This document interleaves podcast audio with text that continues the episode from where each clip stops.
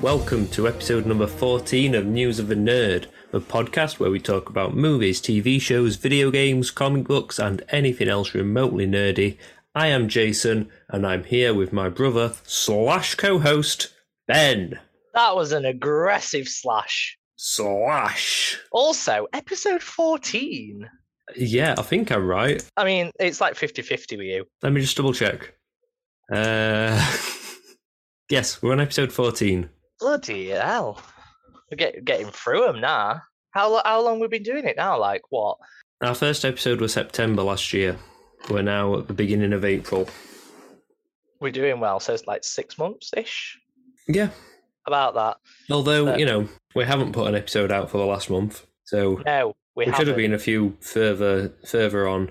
Uh, but Should, should have been at, at least next episode, but so much has just come in the way over the past four weeks. yeah, Um, I was You- ill. you were ill, was then I was ill. Then my work just does not stop. Yeah, it's worth pointing out as well that's episode 14, which isn't counting the bonus episodes we've done. Yeah, I think there's like three or three or four. I, Three th- of I think there's there's only two looking at it. I can only see two. So it's just for the big MCU releases while we've been doing it, which is uh, Wakanda Forever and Quantumania.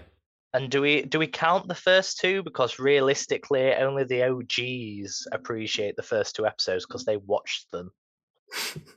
No one, no one watched them. Anyway, it's good to be back. I think maybe We've Yeah, a lot of news. yeah. So we've got we've got uh, like a month's worth of news. So uh, we'll probably there'll, there'll be stuff that we miss just because we'll never would never be able to get through it all otherwise.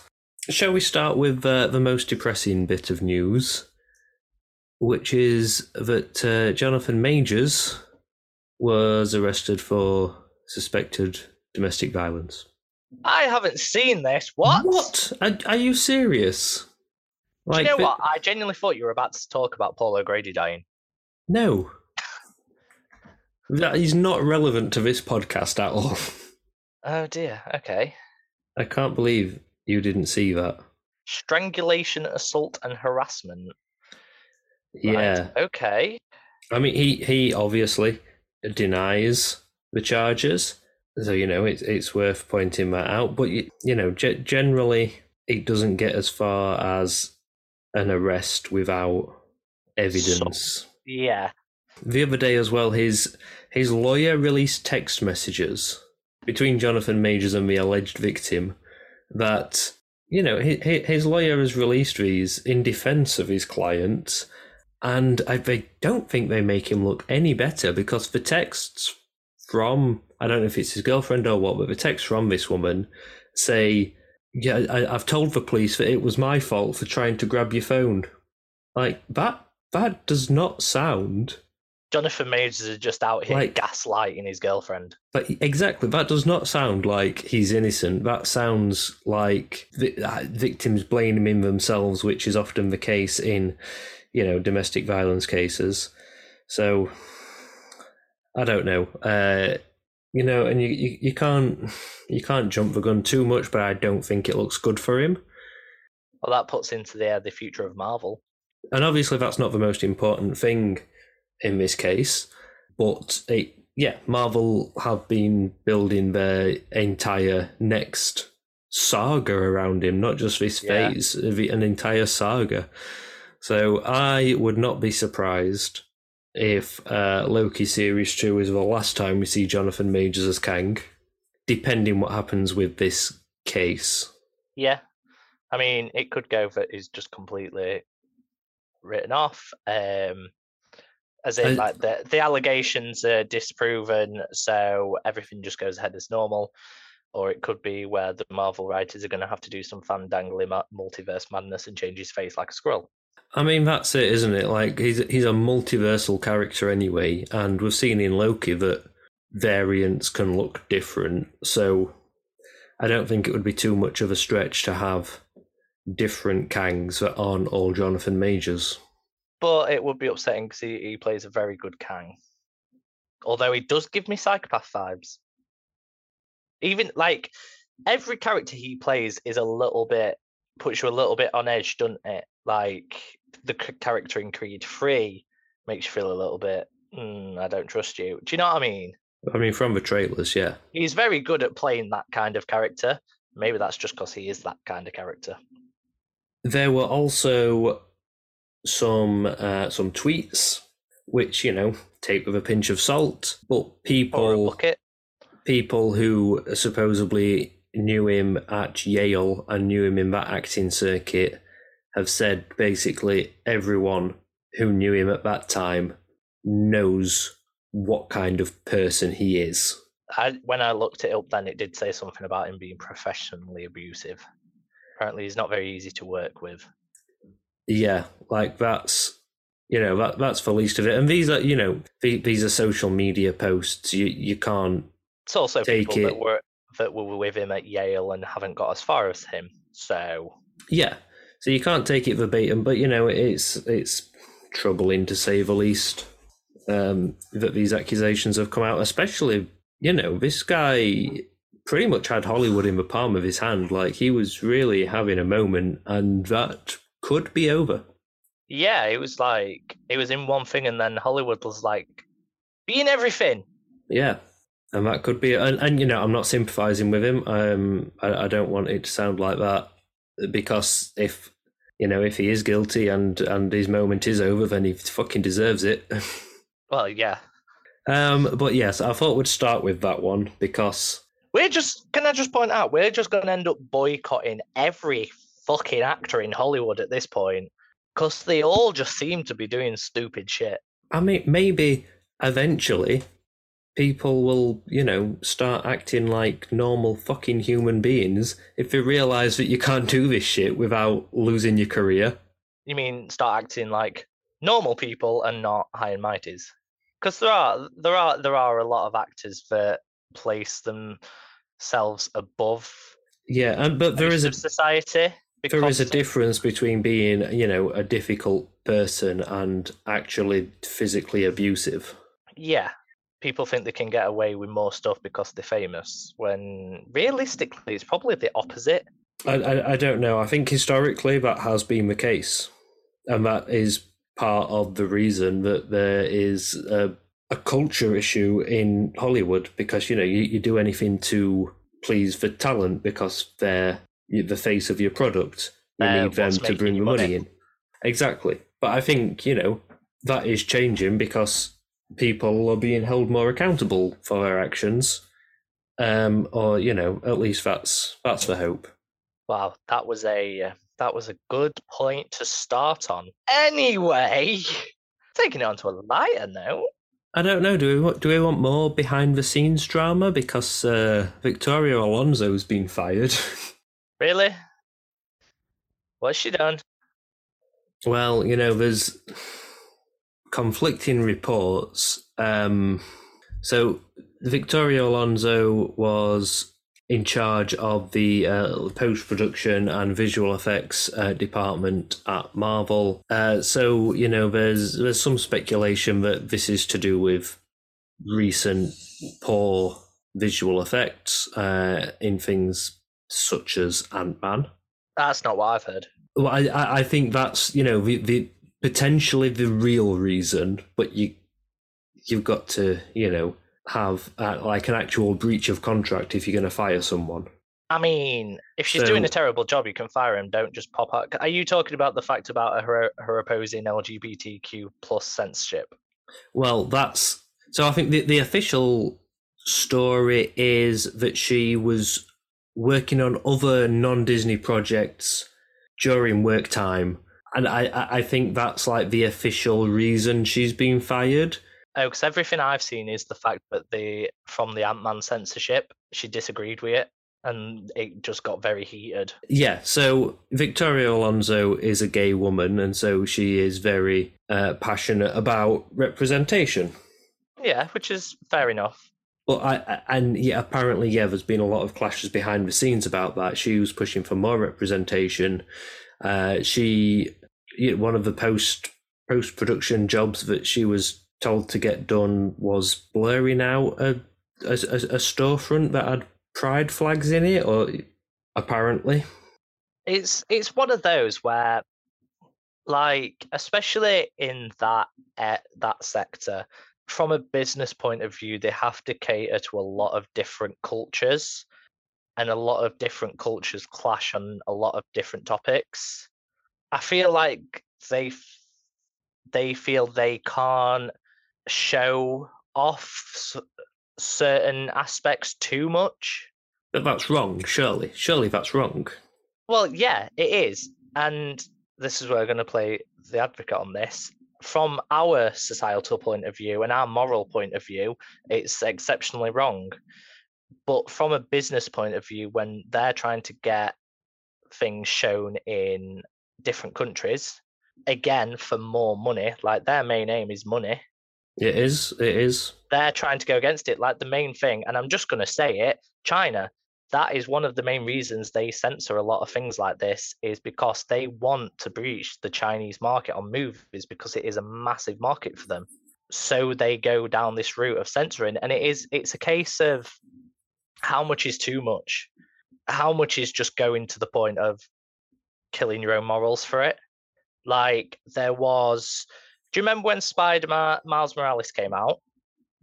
There was a mod that came out. I don't know if anyone, if you're on PC, you'll probably know. If you game, you'll probably know of Nexus Mods. There is a website basically for mods for different games, and it's a massive database of all different mods. There was a mod that appeared on there that was to remove pride flags from the game. Uh, yeah, I did see that. It was it was taken down the the mod, wasn't it? It was taken down from the website. Yeah, but it had had a lot of downloads on it already, yeah. and it's like, what is the point in that? Like that is not. I just I don't see how that offends someone that there's a flag. Like to me, it just doesn't make sense. Do you know what I mean? Yeah, no, I, I do, I do know what you mean. Uh, I agree. Like, I don't know why anyone would uh, have an issue playing a video game because it has a rainbow flag in it. Like, Exactly. And I think Hollywood, they have to make business decisions, and sometimes they're the wrong decisions. Sometimes they compromise on things to try. And that's it. Like, I, I think. I think, uh, you know, g- giving up your morals for the sake of breaching another market is the wrong thing to do. I think you should stick by your morals. And if China it stops playing all Hollywood films, they're only going to hurt their own cinema industry. So you know, play chicken with them. See who blinks first. They are. I think they're scared to play chicken because, as I said, when if a mar- movie gets through to the Chinese market, it is a massive amount of money for for the companies because of the amount of people out in China.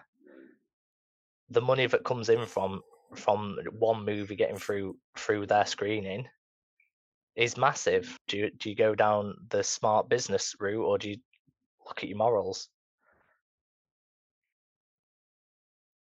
So I completely believe that it it might that she'll have had a disagreement with the censoring of it, and that could have got very heated. Because it could get very heated, and one person speaking from a completely unemotional point of view in terms of business, and her speaking from a moral point of view. Do you know what I mean? Yeah. So uh, her lawyer said uh, Victoria, a gay Latina who had the courage to criticize Disney, was silenced. She was terminated when she refused to do something she believed was reprehensible. Yeah, so it looks like potentially the thing that she found reprehensible was being asked to blur out uh, rainbow flags in uh, the opening I think it's the opening. It's either the opening or the ending scenes in Quantumania where he's walking down the street. Um, there's a, a storefront with pride flags in it, and she was asked to blur that out. Which, obviously, as she's going to, she had a problem with that. Like, I, I'm straight, and I would have a problem with that. It's not like there's a gay couple having sex in the middle of the road on that scene, is there? Oh yeah, no, there's that as well. Yeah. But she blurred that out. Do you know what I mean? There, like it's something so stupid. And is it is it is it Disney that fired her, or has she quit and agreed for Disney to allow them to? No, no, she's been fired. Okay. Because I think she's now suing them. Suing, yeah, wrongful dismissal. which I feel like well, depends depends on the on the ju- judges that you get in it. And I mean, it's not going to go to court. Disney are not going to allow this to get to court. This is going to be settled out of court. I mean, Yeah, I would love for it to. I would love for it to get to court because, like, I, I feel all the all the details of this would come out, and we'd find out exactly what's gone on. But that's not going to happen. It's not going to go to court.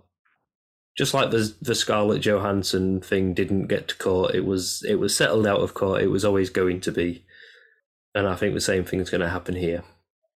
Yeah, probably. Okay, I think I think that's all the behind the scenes drama. all, all the drama. Okay, so I'm going to kick it off with. Have you got some drama? No, no. I'm just going to bring something out just to cheer up the mood. Oh, to, okay. to to bring the mood up a little bit. So So, the boulder and What his boulder? little and his little pebbles. The oh, you're on about the, the rock? the rock and his children. Yeah. the boulder and the pebbles, came out and made a uh, an announcement, courtesy of uh, CEO Bob Iger and shareholders. I mean, you should probably say the, the Disney CEO Bob Iger. is not just CEO All right, okay. of the world. Well, almost. Not yet. So, as we know, live action remakes Are normally are normally years after the originals, is what I was going to say. And Indeed. courtesy of Disney CEO Bob Iger and to the shareholders, The Rock gave a video announcement talking about it was quite, quite a moving video. I don't know if you've seen it. I haven't. I've read the announcement. I threw my phone across the room. quite a moving video talking about Hawaii and his heritage, announcing that Disney will be making a live action Moana. Now, I'm actually very happy about this because Moana is of great. Of course you are. Yeah, exactly. Yeah, Moana's great, which is why I'm annoyed about this.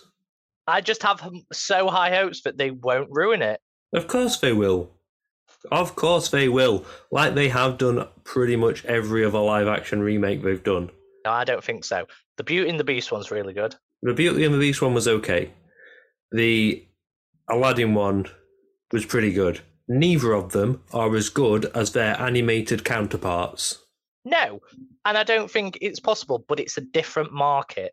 It's not a different market, it's the same market again. They're just li- literally making the same film twice within the space of 10 years. Like, Okay, when they're did Moana an come extra. out? 2016. So Yeah. they're adding they're adding an extra market. There are some people that just refuse to watch animated films. We don't like those people, but they they exist. The only way I'd be on board with this is if they make it really, really gay for China. but I think so. Um, am I right in thinking The Rock is producing He's having big involvements with it. and it. probably probably starring as Maui as well? I wouldn't. I would be surprised if he wasn't Maui in this live action remake. He did say that it's a once in a lifetime opportunity to reunite with Maui, who is actually inspired by his grandfather. Okay.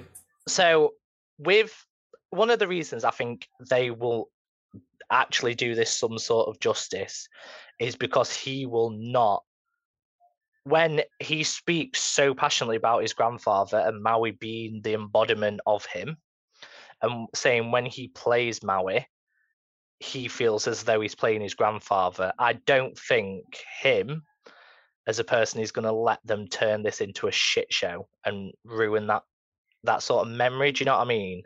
Yeah, yeah. The the Rock having a lot of involvement in this uh, must must mean it's is going to make it a good film. Have you seen Black Adam yet? By the way, No, there was no need for that. because he had a lot of involvement Yeah, in but he wasn't emotionally attached And- to it. Not not all. What are you sure? Like he was talking about Black Adam for about fifteen years before it came out. He was passionate about that project, and by the sounds of it, he ruined not only that film but Shazam two as well, because he completely nixed the idea of them having any kind of crossover. He wouldn't allow he wouldn't allow crossovers from Black Adam to into Shazam. Not even the Black Adam character, but I, I think other other characters in Black Adam He, he just said no. I don't know why he had the authority to do that, but yeah. Again, it's you know the talent, isn't it? You got to do what they say. Um, but yeah, he he was really pushing that Superman and Black Adam had to cross over, and didn't like the idea of Shazam appearing in Black Adam, which is ridiculous. Like, if anyone should have appeared in Black Adam, it should have been Shazam. Because Black Adam is essentially Shazam. Yeah, like they, they have the, the they are the same. They have the same power, like the exact same abilities. Um. Anyway, But I'm probably going to butcher this, but Aliti Cravalho, who actually voiced Moana, is also going to be producing behind the scenes. okay. So a lot of involvement from from her as well. I mean, we'll see. Maybe I will have to eat my words, but I do not have high hopes. And the original the original uh, directors are going to be involved. Okay, who directed it? Uh, Jared Bush was a co-director. Um, he'll be involved alongside Dana Ledoux Miller. Okay. There's not much else about that. It's very very early on, but they've they have given um, us this announcement, which I thought was interesting. Uh, I've got an announcement here that's on in a similar a similar vein. So that's a cartoon to live action adaptation. Have you heard that Scott Pilgrim is getting an anime series I have heard this. and the voice cast is going to be the cast of the movie? We're just reversing live action. But I assume this is going to be a sequel, not they're not retelling the same story. Which Yeah. is what I've said before. If Disney's obsessed with doing live action versions, I'd rather them do sequels or prequels or tell a different story in that same universe, not just tell the same story again, but in live action. Yeah. I think I made that point on the last episode. It was that long ago. I can't quite remember if it was the last episode or but a previous episode I've definitely made that point on. And then a couple of weeks ago I realized they did that years ago with Hook. I, I watched Hook. I was like, oh my god, this is just this is the live action sequel of Peter Pan. If they was doing this all those years ago, like in the nineties, why aren't they doing that now? Hook's not a bad film. It's not a bad film at all.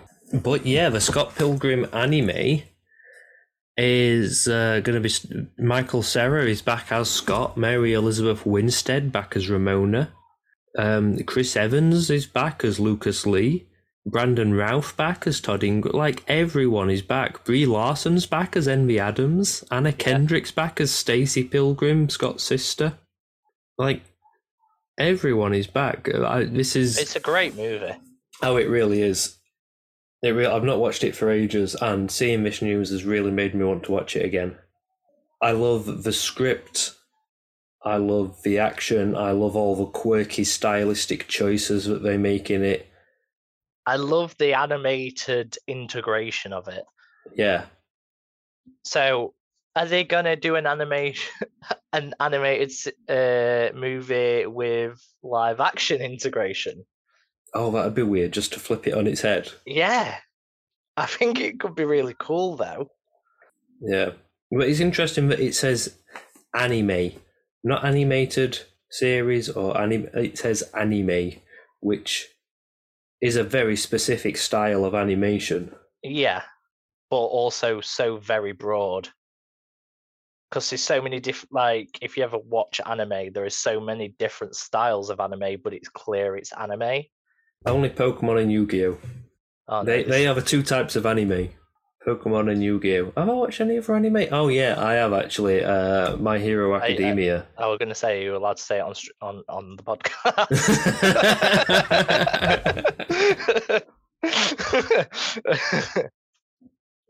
I made it funny. you did. Right, let me just jot it down on my chart here. So that is one funny against Ben's name. There we go. Well done. I'm proud of myself. No, there's some great anime now. I'm gonna probably get chastised for saying this, but like High School DxD, um, One Piece. There's Evangelion, Oh, Death Note I've watched as well. Death Note. Have, have you watched My Hero Academia? Not yet. No. Um, Oh, yeah, should seven, vi- seven, seven Deadly Sins, brilliant. If you like My Hero Academia, I think you'd like Seven Deadly Sins, and there's a lot. Series one's on Netflix, so uh, it's definitely worth watching that. Uh, Demon Slayer, Okay, stop just naming animes now. but I'm not naming good animes. But each each one of those animes, I don't think any of them are in the same style. That's what I mean. But they are all anime. So for them to say it's going to be an anime, are they just going to mix all different anime styles? Like I just can't fathom what they could do because they are mental. With it being Scott Pilgrim, it is going to be doing something different. It's going to be pushing the boundaries, I'm sure. It's not just. It's not going to be. It was just- it's pushing not the going to be boundaries in, straightforward. pushing the boundaries in what 2008. Sounds about right. So yeah, definitely going to be watching that when that comes out. Yeah, um, I think it's yeah, it's coming to Netflix, which probably means the whole thing will be dropping at once. So that's cool. that's always fun. just before we move on to the next bit, have you noticed? So obviously there was a lot of like cancellations of series on like Netflix, Amazon, Disney Plus. A lot of series just got axed, didn't they? Uh, Like, the- Netflix is getting notorious for it. Like two series and you're done. But have you noticed that lately, past month or two, Netflix seem to be coming out with a lot more again? More new shows though. Yeah, I, and I think that's possibly their their strategy going forward. Is you know shows give shows one one two series and that's it because unless one really sticks. after that is when you need to start really paying people big bucks if Yeah. it's successful after a couple of series. So I think after after two series, it's yeah we we can't afford to pay you for the next one. Come back with something new, But and we'll pay I- you the series one rates again.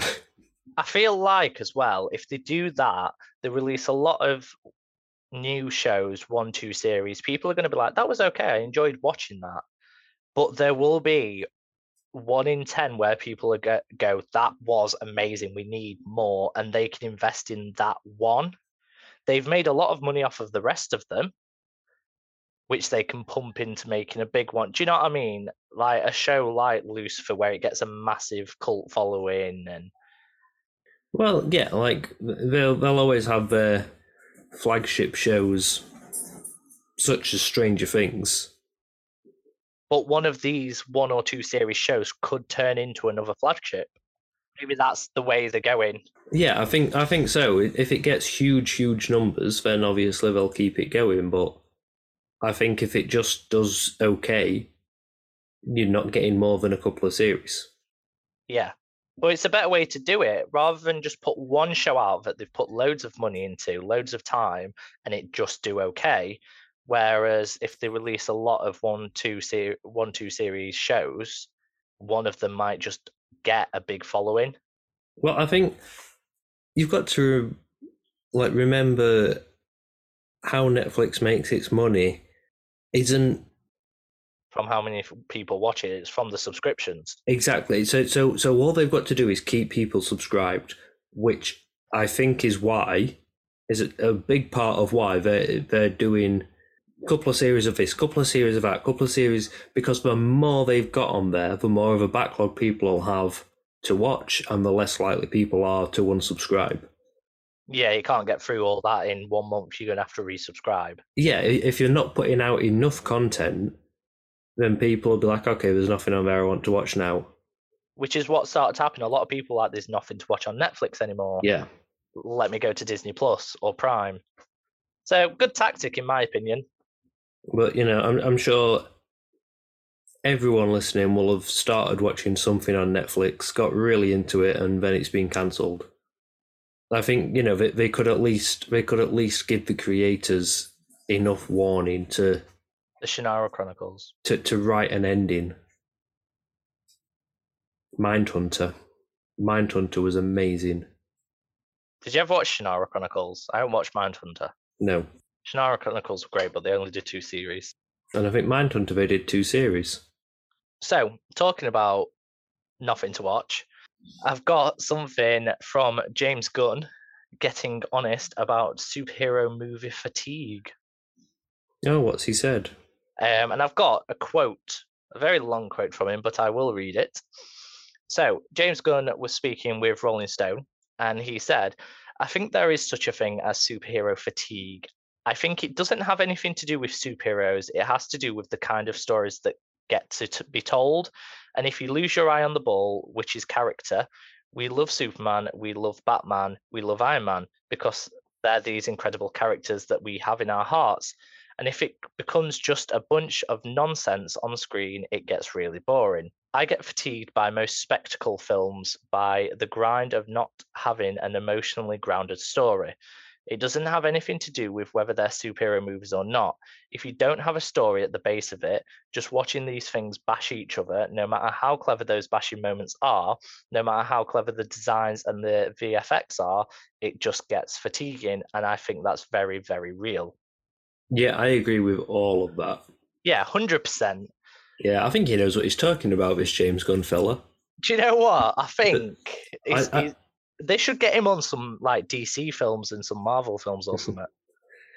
I thought at first when he said, um, you know, if you don't have story at the center of it, then you're going to get fatigued. I thought he's definitely talking about Ant Man and the Wasp there. Yeah, But then when when he started to talk about, you know, big spectacle thing films, and it doesn't matter how good the VFX are on these things bashing each other, if there's no story, then it's not interesting. That definitely reminded me of Transformers. yeah. That was it. Just there were no stories after after the first. Yeah, like but, but I'd, I'd say after the first one, like I, there, I think there is one good Transformers film, and it's the first one, and after that, it was utter nonsense. Yeah, which is why the Bumblebee movie was great because it was a story about Bumblebee with a little bit of bashing here and there. It it was good. It wasn't great. I just like Bumblebee. Um, I mean, speaking of James Gunn, though, I knew you'd have something, so I put it in now. I was like, this will let him talk about his favorite guy. we've spoke before about how James Gunn's writing the next Superman film, uh, called Superman Legacy, and he's been searching for a director for the film, and he's now found his director for Superman Legacy. Who is his It- director? is a uh, let me just check my notes. It is a Mr. James Gunn. Oh, I know that name from somewhere. He's just basically gone, do you know what? Everyone's doing a shit show. I'm going to fucking direct it myself. Well, I, I, apparently, um, so Peter Safran, who uh, he's working with at DC, has been trying to convince him for a while that he should be directing this film. Um, and it looks like he's he's finally convinced him. What do we suspect that he directs all the. What are they calling it? Is it the Which the, the DC EU? No, no, it's just for There's DCU. I'm sure it's like DC Extended Universe or something. No, it used to be. They dropped that. I think it's just for DC Universe. But no, he's he's not going to direct all of them. He wouldn't have the time to direct all of the films that they're looking at putting out, as as well as doing his like overseeing job that he's doing. His uh, I think his official title is uh, Kevin Feige for DC. that what he takes to Taxman, yeah. Yeah, yeah, that, that's what it says on his payslips. It It's says a, it's a good title. James Rolls Gunn, off the tongue. Kevin Feige at DC. We need to come up with we need to come up with a James anagram for a robot. but you know, I'm on board with this. Like I Just we- another we- just another movie entertaining system. Yeah, that works. James.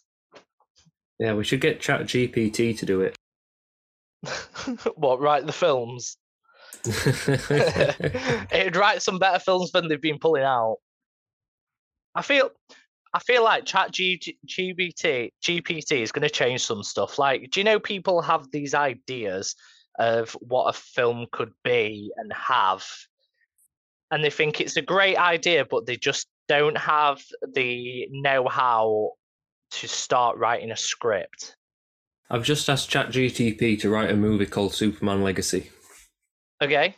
Okay, this is going to be a, a lot, so I hope I hope it's good. Otherwise, I'm just going to have to cut it all out because it's going to be really boring. So this is what it's given me. Opening shot: the camera pans across a bustling metropolis. We see cars honking, people hurrying to work, and tall buildings reaching up into the sky. Suddenly, the camera zooms in on a red blur as Superman flies into view, soaring above the city. Act 1. We find Superman, played by Henry Cavill. Oh. Oh, don't tell him. Chat GTP throwing shade at James Gunn it's like you've ditched our favourite boy. in his fortress of solitude, contemplating his legacy. Oh, it got it in there. Hey. He's saved the world countless times, but what happens when he's gone? Will anyone step up to take his place? As he ponders these questions, he receives a distress signal from the Justice League. Cut to a scene of the Justice League. Batman, Wonder Woman, Flash, Aquaman, and Cyborg gathered around a holographic map of the world. They inform Superman of a new threat, a group of villains led by the notorious Lex Luthor, played by Bryan Cranston. Okay. Okay. has stolen a powerful weapon from Star Labs. Act 2 Superman and the Justice League race to stop the villains and recover the weapon. However, th- this is a Justice League film. this is better than the Justice League film. Superman and the Justice League race to stop the villains and recover the weapon. However, they quickly discover that Luthor's true plan is much more sinister. He's been developing a way to harness Superman's powers for himself using the stolen weapon as a key component. As the heroes fight to stop Luthor and his team, Superman realizes he may not be able to save the day alone. He reaches out to a young reporter. Wait a minute. Wait a fucking minute. Wait. Superman reaches out to a young reporter named Clark Kent. played, this is interesting, played by Timothy Chalamet. Wait. Offering Hold to, on a goddamn minute. offering so offering to mentor him and train him in the ways of heroism. So Superman is going to train Clark Kent. I like it. In the final battle, Superman and the Justice League face off against Luthor and his superpowered minions. As the fight rages on, Clark steps up to help in his own way, using his journalistic skills to, to uncover a crucial piece of information that allows the heroes to turn the tide of the battle. It doesn't say what the crucial piece of information is. He only Just- used a 2B pencil. You can just erase it. In the end, Superman and Clark stand side by side, victorious. Superman realizes he has found his legacy, not just as a hero, but as a mentor to the next generation of heroes. He passes his cape to Clark, who dons it with pride and takes up the mantle of Superman. Closing shot Clark stands atop a building looking over the city. He sees a group of children playing below and he smiles. The camera pans up to the sky as Superman flies into view, watching over his city and his protege. The screen fades to black with the iconic Superman emblem. And and then Clark Kent gets a ladder and climbs down with his notebook.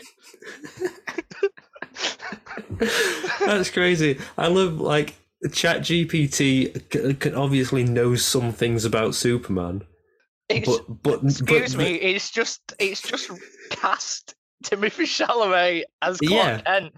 What are you gonna do if if James Gunn comes out as saying Timothy Chalamet is gonna be Superman in this movie? I mean, I, I I think I think we've got a case ChatGPT that we has, can. G- has ChatGPT just found a leak off of the internet? I, I think if Timothy Chalamet is playing Superman, then uh, we've got grounds for, for a cut of that that sweet sweet DC money. We just send an email to James Gunn saying um, we thought of that first. Yeah, exactly. I'll send him a tweet. He's always on Twitter. Like, actually, if you listen to the news of the Nerd podcast, you will hear that we came up with that. Apart from we didn't, ChatGPT did. But we put the words in it. But yeah, it, it it very cleverly took because I told it to write the script for Superman Legacy. It it like it is really clever as an just as an AI, that it wrote a story for a Superman film that was all about legacy and and, and legacy superheroes as well. Even if it did think that Superman could train Clark Kent, the ChatGPT c- cannot see past Clark Kent's glasses. That's how good those glasses do, and the hair curl. Don't forget the hair curl. Like that guy can't be Superman. Superman should train one. him. Also, like, why? Why does he just pick a reporter? If Clark Kent, Clark Kent's nothing special. He's just a reporter in this story. Why is Superman gone? You, you should be the next Superman. But I haven't got any superpowers. Yes, but you've got journalistic skills. And you've got the name.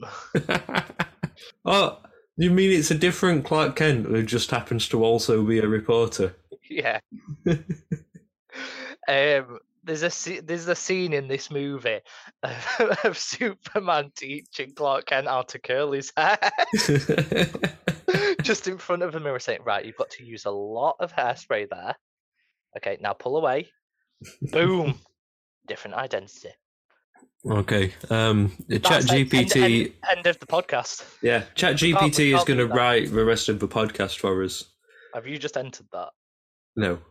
No, please type that. I want to. I want to see what it says. It's not. It's not got access to current internet though, so it's not going to know. Ah, they've been clever and said we'll do an AI, but we're not going to give it access to the internet. But yeah, because when you start giving AIs access to the internet, then they become internet trolls. Um, right. What what other news have I got on my list? Uh, I've got one. Oh, there's there's some casting news. I've got uh, casting well, news. Is it cast? Yeah. yeah. Well, I, I, suppose it's not casting news because this is a returning character. Uh, uh, this is for Captain America: New World Order. Okay. I am very excited that Liv Tyler is returning to the MCU as Bruce Banner's love interest, Betty Ross, who was last seen in like 2009, I want to say 2009 or 2010, The Incredible Hulk. I think it might have been 2010. 2008? Was it? I don't know. I've just got 2008 for some reason. I think 2008 was Iron Man, and Incredible Hulk was two years later. Are you looking it up? 2008. Get fucked. So when was Iron Man then? 2006. 2008. Were Iron Man and the Incredible Hulk in the same year? Yes. Well, which is why no one I, remembers this is an Incredible Hulk film. I thought the Incredible Hulk was the same year as Iron Man Two, which was 2010. That's what's uh, through me. Anyway, uh, we, we, we like Liv Tyler. So yeah, she will be returning to the MCU, back as Betty Ross, which must mean you know they've got they must have plans for for her and for General Ross I think I think there's definitely going to be some red hulking going on. Maybe not in this film, but definitely in in an upcoming film, maybe the Thunderbolts. I want to see Red Hulk, and I don't want him to just be the CGI of Hulk, but red. Yeah, no, he's got a mustache. Yeah, he's definitely got to have a mustache. Uh, and a third nipple. A, a what? a third nipple. Why? Just so that you know it's not actual Hulk. No, that's what the mustache is for. Yeah, but some people get past the curl on Superman, so just a bit of insurance in it. No, I remember you saying this to me though. Um, which not been in it since that film, so it'll be interesting to see how they incorporate all of that. Yeah, and I mean, as far as I know, does that mean Bruce Mark, is coming back? I'm going to say, as far as I know, Mark Ruffalo's not in this film. But but hopefully, you know, she hopefully she won't just be in this one film. They they they can have a, a reunion at some point, which would be nice to see because you know in the comics she is his love interest, and they kind of replaced her with Black Widow a bit. Yeah, and I I think that's kind of gone out the window now. That that I don't. No, no, no, it's absolutely still possible that you know. Oh yeah, she's dead, isn't she? yeah, I I actually forgot about that. I think I blocked it out. it's it's a really traumatic memory. Yeah, exactly. Why did Um, Hawkeye die? well, because then we could, would have never got that Hawkeye Actually, TV actu- show. actually true, because we we we love Hawkeye, as in female Hawkeye. We like Hawkeye. I've also got casting news. what, what's your casting news? So, mine, mine just seems a bit. Okay, so the Lilo and Stitch live action movie Oh yeah, I've seen this. has we have a director and we have a lead. Yeah. The director is Dean Fleischer Camp. Okay. Sorry if I butcher your name, Dean. Um, and then the lead, so Lilo, is going to be by newcomer Maya Kaloa. First movie she's ever done. She's about eight or nine. Um, and so Dean Fleischer Camp hasn't directed a lot, but he has just had a, an animated film nominated for Best Animated Film at the Oscars. Marcel the Shell with Shoes On, which I watched a trailer for, and it looked really good. Okay, that gives me hope. It's not. An- I mean, Lilo and Stitch isn't animated, but it's coming from an animation. I'm excited to see how they do it, and it needs to be like it has to be really good CGI as well for it to work. We know that's possible now. Like they, they, they can, they, they'll just use the Rocket Raccoon model and change him to blue. No, they need to do the Pokemon Pikachu detective style and CGI animation. Yeah, he needs to look like the Bulbasaurs in that film. Of course, like if you ever see these things that say what Pokemon would look like in real life, and it's these terrifi- terrifying looking things, it's like no, what they look like in real life is what they look like in that film. Yeah, they did a really good job of not making them really, really terrifying and hideous. Yeah, I mean, well, you know what I'd really like to see them do, which they're not gonna do. I'd like to see them uh, do a Who Framed Roger Rabbit with it, okay. and just have an animated Stitch. That'd make it more interesting. Well, I'm guessing that's what they're probably gonna do. Well, no, we're gonna have a CGI Stitch. Well, yeah, I mean, like yeah, a proper yeah, two no, D yeah, animated Stitch. I get you. You know what Who Framed Roger Rabbit is, don't you? Surely. Yeah, I've seen it, of course. Right. Okay.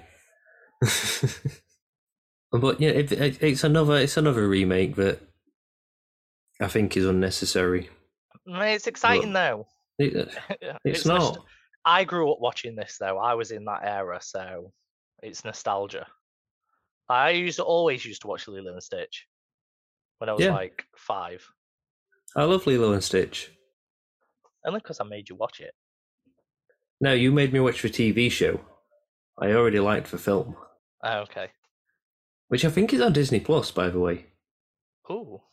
Last time I saw, I thought it was only like the second film on there. Ah, was it just for?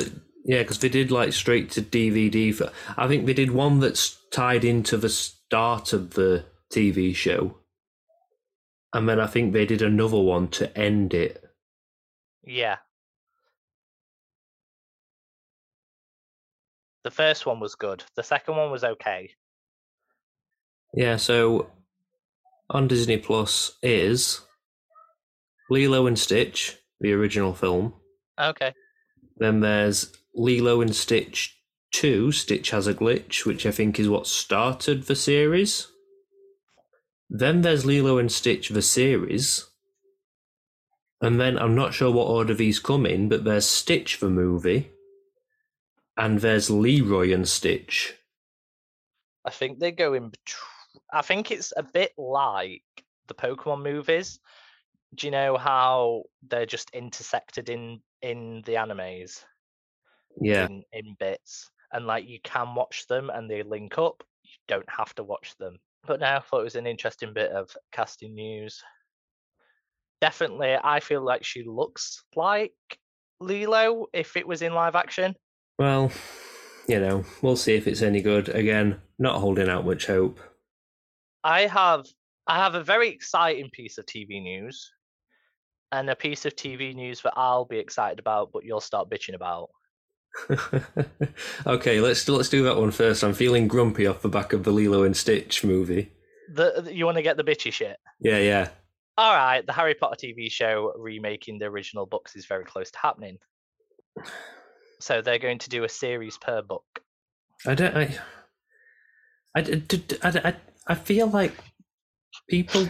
You, Anyone listening just heard me say he's going to get pissy about just it. like regardless of the J.K. Rowling of it all, I feel like it's been done.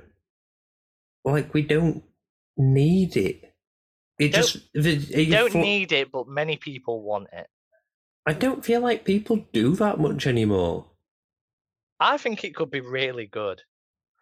And I think it offers a lot of opportunity to do flashbacks to before the movies, do you know, with like James, Sirius, Lily, and all of that. Yeah, that'd probably be more interesting, like a really prequel, a prequel series. There's a massive fandom on social media, especially like TikTok, of people doing their own little acting of prequels. Do you know to Yeah. music, like where the the what they're saying is just coming up as subtitles, like Yeah. that sort of thing, and it's really interesting. And I think it'd be a really good thing to see. So I, I like how feel- we've like we've gone backwards to like the beginning of cinema. With like you know you you you used to just have an orchestra playing, and dialogue would come up on like cards on the screen. yeah, And now we've just got the same with TikTok. You have some annoying fucking Gen Z shit song playing, and the and the dialogue just comes up on the screen because no one no one watches videos with the sound on. it's really addictive. Like they're really good. So I feel like if this got if if it happens, which it seems to be, I mean Warner Brothers are, are talking to JK about it quite heavily, and it's so what they've said is Bloomberg, who tend to report quite well, have said that they're nearing a deal at Warner Brothers about it. Yeah, and I know that there was someone at Warner Brothers said a while ago that you know it, they need to make better use of the IP that they've got, such as Harry Potter. He mentioned Harry Potter specifically. I just feel like it's like I said, it's it's been done. Then again, you know, it, and, and it doesn't feel like it's been done all that long ago, but it is now, isn't it? It is, and there's things like I know it's not as big, but do you know the Mortal Instruments? Yeah, the film came first and then they put it into a series and the series is a hundred times better the hit series is amazing maybe they could do that with this and it's like obviously it would be a full recast i would hope maybe a few cameos but i based on recent events most of them probably won't want to work with it Yeah, like I said, he, he like ig- ignoring the J.K. Rowling of it all. I I don't particularly feel like we need this, but then not ignoring J.K. Rowling of it all, I feel like the series is is, is tainted now. yeah But yeah, no, I, I did see the headline. It was like I scrolled past it in annoyance. Go on, what, what's your other casting news anyway? i knew you'd be pissy about that so the other it's not casting it's announcement i am so excited for it and i don't know if we knew about it Is this is this to do with Daredevil? no Oh, I haven't got anything to do with Devil, so we'll come back to that. But this was put on Variety yesterday. HBO is developing another Game of Thrones prequel that will tell the story of Aegon Targaryen's conquest of Westeros. So the first Targaryen to come to Westeros. oh, okay. So this is before even House of the Dragon. Way before, like, way. This is like, wow. Th- th- this is when they th- this is when they come from Valyria. Valyria. Oh, yeah. So we'll probably see Valyria, which, from what they say in the Like- shows, how advanced they were, that could be insane. So What it's if it's just like what if it's just like a normal a world like they're driving cars and going to McDonald's and that'd be. uh, But- But they just have dragons. the- no, ju- so um, Aegon Targaryen is a mad scientist, genetically engineers some dragons in a lab, and then takes some, just just take some for a flight, and we end well, up no, in Westeros. obviously the Targaryens were one of the smaller powers in Valyria, weren't they? I don't know. Yeah, so on like the lore of it is that there was like 13 houses of Valyria and the Targaryens were one of the smaller weaker houses. The like some of the bigger ones were do you know in the House of the Dragon series what's the sea serpent's surname is it Valer- Velaryon. Velaryon And I think that they're the only Yeah. other surviving house from Yeah. old Valyria. they were higher up than the Targaryens in Valyria, but Aegon Targaryen had the gall to fly over and be like, "Fuck you all, it's my house now." Yeah. No, that's cool. Like it just as much as much Game of Thrones as you want to keep making. Like I'm Yeah. happy for you to flog that because that, that horse ain't dead yet. Keep flogging it. The project's in its very early stages, but producer and the cable network are currently on the hunt for a writer to take on the epic, epic fantasy project. It's also been reported that there may be a feature component to the project, Oh, which means that HBO and Warner Brothers would produce a feature film that would set up the potential series. oh, that sounds cool. This is all stuff just being discussed at the moment, but it would be awesome to finally see a Game of Thrones movie get made. The project would tell the story of how Aegon and his sister wives, Visenya and Rhaenyra, used their army and their free dragons to conquer six of the seven kingdoms on Westeros, with the exception of Dorne. In doing so, Aegon I became the first king of Westeros, the first to sit on the Iron Throne, and the founder of the Targaryen dynasty. So it's 300 years prior to the events of Game of Thrones. Yeah, So it's 100 years before House of the Dragon. yeah, But that'd be sick. Like we could see the creation. We've seen the destruction of the Iron Throne. We could see the creation of it. Because I've always wondered, have, were there just a load of like people holding the swords in place and, and then just get set on fire? Because they said it was forged in Dragonfire. yeah. No, I've never quite understood how that works either. Like, how did they do that? Yeah. So were people just sat there like, this is your death, but you're going to create something in the in the process? Well, I I think maybe they were just like fitted together into a sculpture, and then the dragon breathed on it just to melt them together. But I think this would be awesome. Like we all want an Ar- Arya series where we see what is west of Westeros. Uh, I'm not bothered about an Arya series anymore. Like the Game of Thrones is is too far gone for me to care about We're, what she's up to now. We're eventually going to get a Jon Snow series. I mean, that's still- been that's been discussed, hasn't it? But a movie as well would be awesome because I reckon they could do that well. I what I really want to see is uh, Robert's Rebellion. Yeah, I do. I want to see more of Sir Alistair, the Sword of the Morning. Do you know the guy that used two swords? Yeah, I want to see more of that guy. Cause that one, like those flashbacks where we got to see during Robert's Rebellion, were Yeah. awesome in that series. So that'd be really cool to see. There's so much they could do with this, but I just think a movie would be great. And it's saying a movie to set up the series. So if the series is about them flying over to conquer the six of the seven kingdoms, would the movie be about the fall of Valyria? possibly. So really exciting to me. So that's it for my TV and movie news. I've just got gaming and science left. So any TV movie news you've got? Yeah, so um, another returning character has been announced for Daredevil. Jon Bernthal's Punisher is coming back. I'm sure you said this last episode. I don't think so. I, d- I think it's been announced in the meantime. Okay, maybe we just spoke about it, but yeah, I've heard this too. Really excited.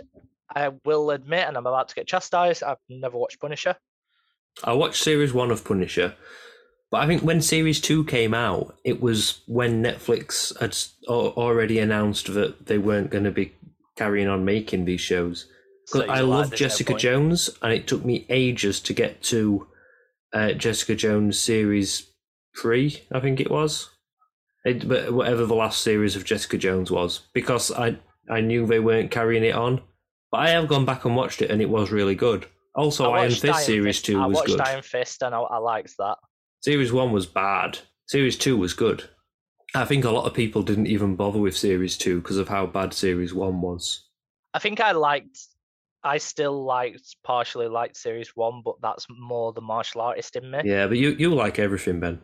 I don't, but the martial arts in series one were still very good. What did you think to the defenders? Mm, shit. Yeah, all bad. I, I, I, I don't think I finished the first episode. I got bored. I think it's like five episodes or something, or six episodes, I got bored. and and they didn't all meet up until like episode three. A show about the defenders didn't have the defenders in until halfway through. Yeah.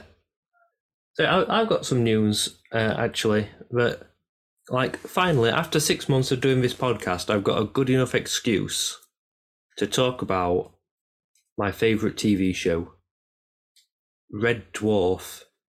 There's Red Dwarf news. Can you believe it? Fucking hell. You've just been waiting. You've been scouring all the time, like, come on, let me talk about it. Yeah, it's the only reason I started doing this podcast. I thought you just wanted to spend more time with me. No, no, that's the downside. I just needed someone Oh. to talk to. Otherwise, I'd just be talking to myself, and that's weird. So, uh, I'll give you a bit of a history lesson. So, Red Dwarf was created by Rob Grant and Doug Naylor. They formed a company called Grant Naylor Productions. I have I do know this, right? Or are you telling them? I'm telling everyone. Okay, cool. Anyone will listen. Okay. Uh, after six series, Rob Grant didn't want to keep writing Red Dwarf, so Doug carried on by himself, but it was still Grant Naylor Productions. And so he, he did two more series. That's why the writing went downhill. He did two more series in the 90s. He then came back with a, a special on Dave. Dave then commissioned three more series and then a feature length episode. These have all been solely written by Doug Naylor. After that, after the last one came out, it has been assumed, I think, by most Red Dwarf fans that no more Red Dwarf was going to get made because there was a legal dispute between Rob Grant and Doug Naylor. I think because Rob, who was still on the Grant Naylor board of directors, had tried to oust Doug, who has carried on making Red Dwarf all these years, from the board of directors of, and, you know, Red Dwarf is the only thing Grant Naylor Productions does. So he he tried to take the guy who's still making Red Dwarf off the board of directors of the company that makes Red Dwarf. what Um, was he smoking at the time? I mean, God knows what. I, I, you know, two sides to every story. I'm sure there's more to it than we will ever find out. We've never really found out, even all these years later, exactly why Rob didn't want to keep writing Red Dwarf anymore. Anyway, uh, a statement was released a couple of weeks ago that says Rob Grant and Doug Naylor are delighted to announce the ongoing dispute over the Red Dwarf rights has been resolved. Moving onwards and upwards, Rob and Doug hope to launch separate iterations of Red Dwarf across various media, working again with the cast and other valued partners, and wish each other the very best. So, not only is Doug going to keep being able to make Red Dwarf on TV like he has been, but it looks like Rob is going to start making his own version of Red Dwarf again in whatever form that takes. I, I don't know what that could be. He's he's been interviewed recently, and he mentioned many different things. I think the one that he seemed most interested in was uh, animation. Okay. But yeah, it looks like not only is Red Dwarf going to start being made again, there's going to be more of it made than we could have really hoped for before. That's exciting. Possibly. If it's good. Well, to be honest, most most recent Red Dwarf has been good. Yeah. You know, it's not it's not Golden Age Red Dwarf, which is like series uh, Three and four. three, three to six, I'd say. But most of it has still been at a really high standard. There, there are a few episodes in there that are really poor, but I like more of it than I dislike. Yeah. It's with everything though, isn't there? There are going to be episodes that you dislike. But no, that is very exciting. It is. Um, so yeah, I think uh, an animation could work really well. I'd love a like ongoing Red Dwarf comic book. I think could work really well. Uh, that there's there's always multiverse stuff in Red Dwarf, so you, I'd I'd love to see them expand on. Um, you know, there's an episode where we go to a parallel universe where everything's the same, but the genders of everyone are swapped. I'd like to see, you know, what happens to that crew after they leave because they still exist out there in their own universe. Yeah. Um, there's millions of Ace Rimmers that have existed. What I'd like to see, you know, all their different series. stories. Yeah. A what if Ace Rimmer? Exactly. Yeah, you could do that. What What if? what if Arnold Rimmer knew what gazpacho soup was? Uh, yeah, yeah, just a, a Red Dwarf what if series. You'd have been captain by now. Probably. You'd have more than some swimming certificates. No, I'm I'm happy as long as uh, there's some new Red Dwarf stuff. I'm happy to watch it.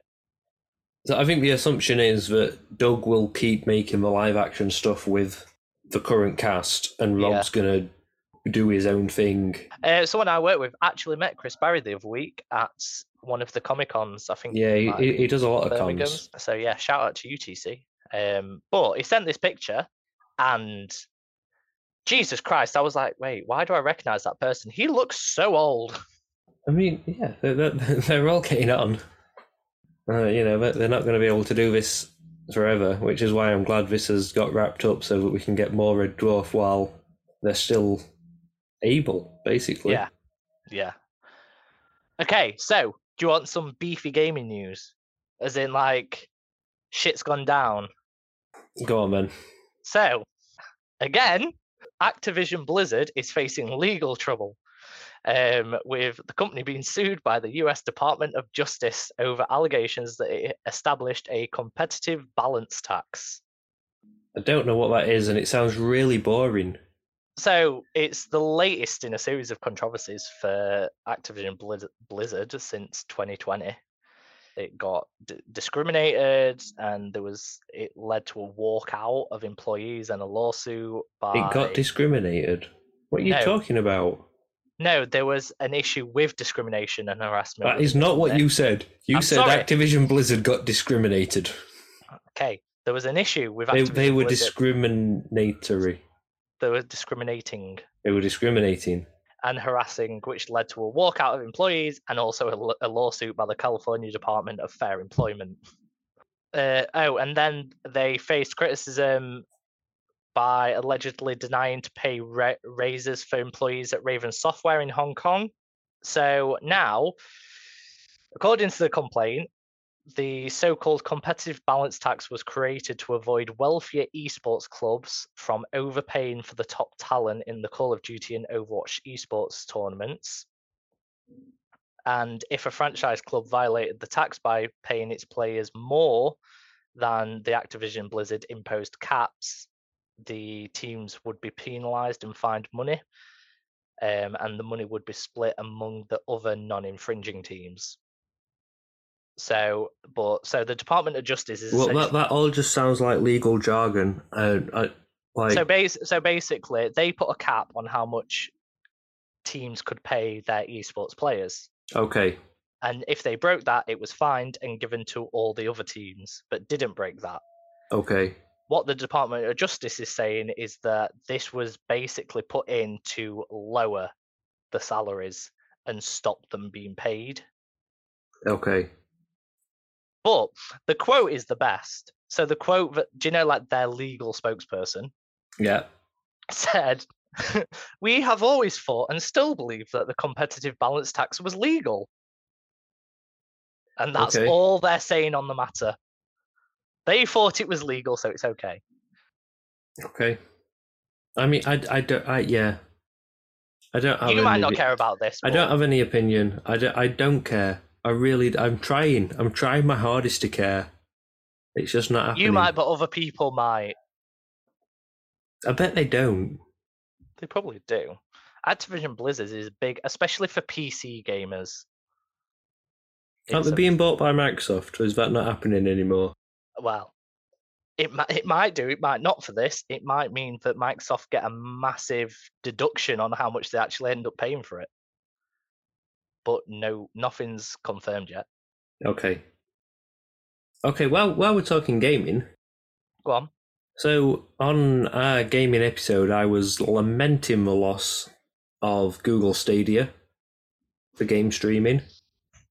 Yes. and uh, you know a, a new a new competitor, a new challenger, a new a new a new player has entered the game. To quote Shaun of the Dead, Amazon. Okay.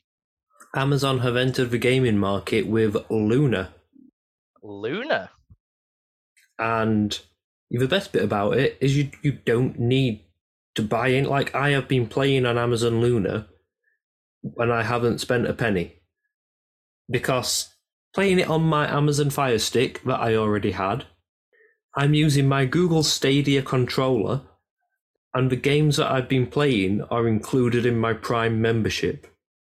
I could see this coming when when Get Prime Gaming got set up. It- It's it's a really good idea, and I, I think they might be able to penetrate the market in a way that Google couldn't. Because if you don't have to buy any extra hardware, you can use your Bluetooth controllers you've already got. You can connect your PlayStation controllers to it. You can download an app onto your phone to use your phone as a controller instead. So many people have already got Fire Sticks, and uh, you don't. It doesn't have to be a Fire Stick. There's other devices you can play on as well. So you you can just play it in your in in your web browser. You can play it in Google Chrome or Microsoft Edge or on Safari. You can download it onto your uh, Android. You can play it on Fire TV devices. Uh, there's some Samsung smart TVs you can play it on. So you don't need to buy any new hardware to play it. There are games included in your Amazon Prime membership, and you can link it to your Ubisoft account. So if you've got games on your Ubisoft account, you can stream those through Luna as well. Okay. Nothing needs downloading, it's all streamed. So as long as you've got a good internet connection, you can play all these games without ever So it's like having to download them. PlayStation Now. Yeah, The more the more contracts they acquire, the more you'll be able to play through streaming. Exactly, yeah. And you know, Amazon has those has those links where it will be able to. And actually, I- I'm just looking now, and the, the games that are available to me have changed because what's available through Prime has changed. So I can now play um, Jackbox Party Pack free. Which Okay. the, the Jackbox games are always fun if you've got people around. I can play Yakuza 2, and I can just play that in my web browser without having to do anything. I, I think it's a, I think it's a great idea. And like I said, Amazon is already in everyone's home. Most people have got Prime. Yeah, exactly. And and that's how they, they lure you in. You know, you've got Prime, you can play these games for free. You may as well try it out. And, yeah. Oh, give you actually, you know, stuff for your sta- for your same subscription. and and then while you're on it, yeah, you can buy Resident Evil 2 remake. You can buy Assassin's Creed Valhalla, or you can sign up to Ubisoft Plus for fifteen pound a month, and you can stream like every Ubisoft game. Definitely easier than buying a console. Yeah, um, you know, there's not as much as would be available on a console yet, but there is some big games on there. Like I said, Assassin's Creed Valhalla's on there, Far Cry Six is on there, um, Alien Isolation, which might be an older game, but it's still great. Uh, Guacamelee Two, Sonic Mania, Tetris Effect. All your, all your classics. That there are, you know, it, it's not just it's not just small games. So yeah, that uh, could well be one to watch out for. Yeah, so talking about gaming still, I don't know if you'll have heard about this, but going on the whole tabletop games being turned into movies, you know, the whole D&D movie and Lionsgate currently developing a Monopoly movie. Yes. Terra Mystica which is a board game, is getting a TV adaptation. So basically, it's like an empire building game. Okay. where so it's set in a land with 14 different peoples in seven different landscapes and you have to develop and grow and terraform. And the um, it's a company called cobalt knight. Nabbed the screen ad- adaptation rights to the terra mystica universe which also include a sequel called gaia project it doesn't specifically say movie or tv show yet but i feel with the way they're talking about it, possibly TV show, do you know with the amount of possibility of stories within it? Yeah. 14 different races, seven different landscapes. I thought it'd be cool because uh, it's that sort of style of game, if you know what I mean. Do you know, like D and D, Lord of the Rings, that kind of culture? Do you know, like dwarves and elves and Yeah, that like high fantasy. yeah. So I thought it was really cool, um, especially uh, I've never played it, but something new. Yeah, it could be good. It's got potential. Like what? what other board games do you want to see turned into films? Like it's absolutely bizarre that they're doing a Monopoly film. What was that game? I was obsessed with it. You had to like get a marble across like a weird maze. Screwball Scramble. Is that what it were? And you had like a bridge, and you had to quickly like, and then there were them. Yeah. you want to see a Screwball Scramble movie? yeah, Pitch it to me. How would you do it? a horror film. People get put into this horrible torture device. so you, tor- you are the marble. yeah, and there's just these demonic beings that are using you as marbles and like making you, forcing you around this maze. Okay, cool. I'm in. You can have 15 million. Cool, thank you. Can I only use one million for the movie and just keep the rest? No, Oh, that's not how budgets work. I mean, it won't be hard. Just get a camera and do it in real life. what do you mean do it in real life? Are you going to build a giant Screwball Scramble? yeah, and put people in balls and Oh shit! So you're in like a big, like a like a zorb. yeah. But there's actual dangerous shit at the bottom. I mean, that sounds fun. I want to. I want to be in a zorb and do Screwball Scramble. Not when there's lava and nails and stuff at the bottom. Lava and nails and stuff. yeah. I love it. Yeah, this is very well thought through. Eloquently put, isn't it? Uh, we've got some trailers to talk about. Then, you want to talk about some trailers? Have you got anything else I've got, first? sci- I've got science news. Okay. Some very good science news and very hopeful, endearing, and also just puts into fact how advanced we are getting. So, a new battery starves cancer cells of oxygen in mice. A battery. Yes.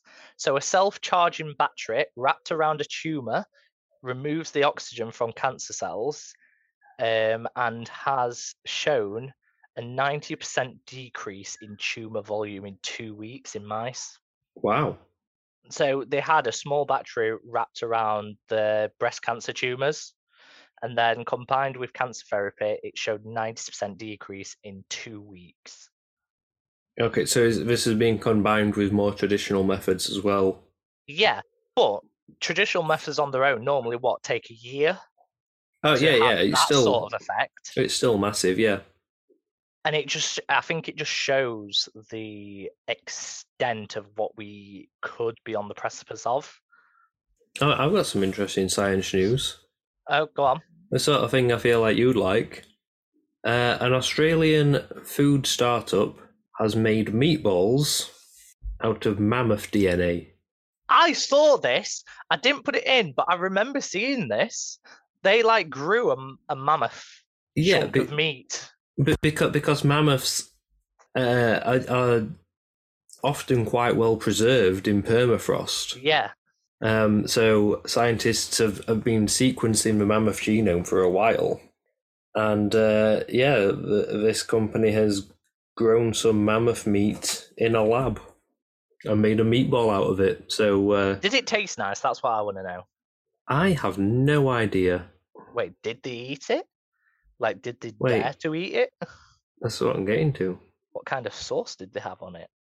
So James Ryall was the chief scientific officer for this company that's called Vow, He said normally we would taste our products and play around with them, but we were hesitant to immediately try and taste because we're talking about a protein that hasn't existed for 5,000 years.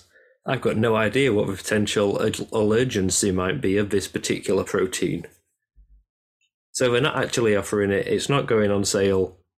So they're saying, and this actually links into my next bit of news. So to carry it over, they're saying if they ate it, they're scared it's going to start a zombie apocalypse. That is not what they're saying. Taking me on to my bit of it's not what they're saying. taking me on to my bit of news. So, so we're obviously going to do a Last of Us episode next, going through every episode and what we thought about it, links to the game and things like that. Um, so obviously in The Last of Us, cordyceps is a fungus that infects the brain and causes you to essentially become a zombie. yes. A 61 year old man in India has become the first person in the world to contract a plant fungal disease amid heightened concerns about the threat they pose due to climate change and resistance to available treatments. Obviously, fungus are one of the most highly resistant to anything we have available. But the thing is, they can't affect us because of temperatures. However, this man worked as a plant mycologist and he got taken to hospital because he was suffering from a hoarse voice, cough, fatigue, and difficulty swallowing for three months. Basically, I had a really bad flu. For Or- three months. Yeah, Wow. but it's the It So is the- chlorophyll were discoloured and so he had absce- abscesses on his neck, and when the pus samples were tested, it emerged that he'd been infected with Chondrostereum purpureum, which is the same fungus that causes silverleaf disease in plants. So it's all because of the fact that global warming and the climates are increasing. It's showing that the fungus are adapting to these temperatures, which is making them possible to actually survive in a human body. cool. That's terrifying. Thanks very It- much. it- it is absolutely terrifying, and it's at the worst point in time as well. When the Last of Us series is out, and the first scene in that where they like they're talking about this yeah. that it couldn't happen, but if the climate increased, it could. And we are fucking seeing that now. So, but it's the fact it's the first person Yeah. So I thought that was absolutely terrifying, but also kind of interesting at the same time. Yeah, it is interesting. Let's talk about some trailers. Okay, Uh, let's start with let's start with the biggie, Secret Invasion. this trailer gives a lot more than the first one. Like, what? Yeah, the first one was a teaser, though. This is the proper trailer. It gives us a lot more, uh, but it doesn't reveal who's a Skrull. It doesn't reveal everyone who's a Skrull, so we know some of the Skrulls in this. Yeah, So obviously Talos is back. He's clearly a Skrull, and he's been he's been filling in Nick Nick Fury's role post while while Nick Fury's been off world. I get the distinction, I get the feel, or whatever you want to call it, that this is the last time we're going to see Nick Fury. Oh, I don't know. A lot of that in there is like for one last fight. I've He says it a lot. I, I don't think they're about to have like a definitive like kill off Nick Fury. He's not going to be in this anymore. I, I don't think that's going to happen. Or they do, and then after credit scene, it shows him transform back into a Skrull while he's dead. Yeah, I mean that's the thing. It's like the um, it's like the Doctor Who thing. When now, what what what are those things with the suckers on called? Cylons? No, Zygons. How close? That When the Doctor makes them forget which which of them are actually human and which of them Yeah. are Zygons. So yeah, they could they could make you think the Skrull Nick Fury's dead, and it turns out that actually the real Nick Fury's dead. It could kill both of them, and then just another Skrull becomes Nick Fury. It seems very it seems very cinematic for a TV show. Yeah, I think like the tone of it look like it really gets me excited. You It know- made me forget that it is going to be a TV show, yeah. which Th- could, could, could be good, could be bad. could this be the thing that really gets Marvel back on track? I suppose we got Guardians of the Galaxy three before this, and Yeah. uh, hopefully, you know, I've, I've got high hopes for that. And also, can we just point out the fact we have no what if? And I'm pretty sure I said you had to do a forfeit.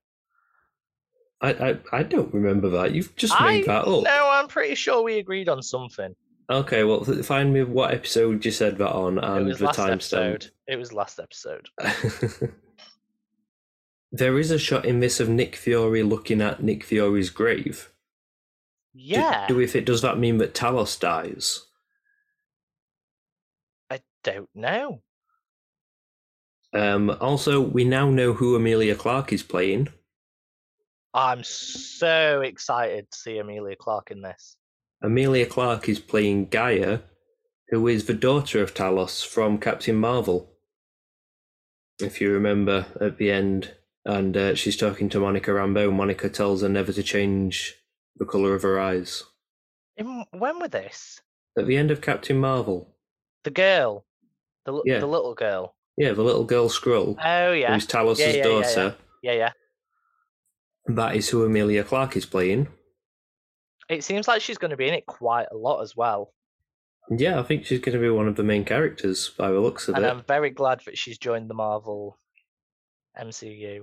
Um, and we've got Olivia Colman in it as well, who is one of the best actresses working today. Like she is fantastic in everything she's in. Um, she is playing the head of MI13, which I think is basically the British Shield Yes, in the comics. But yeah, I- it, it it looks like you know proper like political thriller, um, along the same lines as something like Winter Soldier was. It looks real tense. yeah, I love that moment when I mean Talos like and I think we, we saw it in the last trailer, but when Talos walks up to the guy like it, it threatening him, and then everyone in the room stands up and turns into the same guy. Oh, that's terrifying. With the arm that extends 16 feet. Like, what the fuck is that? Yeah, like he's more than just a Skrull. He's a super Skrull. Well, yeah, like Super Skrull is a character, but I think in I think in the comics he has the powers of all four of the Ta- Fantastic Four. Which would make sense with what he was doing. I mean, yeah, it, it was kind of stretching. I don't know, it, That is terrifying, though. but but you know, he's he's got more powers than just a standard Skrull by the looks of that. Yeah. Um, I watched this trailer with a friend, and all the way through, he kept going, They're setting up new Avengers, aren't they? They're setting up new Avengers. And I was just looking, I was like, Where are you getting this from? Like, probably, but what is prompting you to say this? Well, I mean, we know there's new Avengers projects coming, but I don't think this is particularly setting it up. I do wonder if we'll see Valentina in this because Martin Freeman is in this trailer. Yes, very briefly, I believe. We, we last saw him being sprung from the back of a from police custody by Okoye, I think it was. Yeah. Yeah, a colonizer in chains.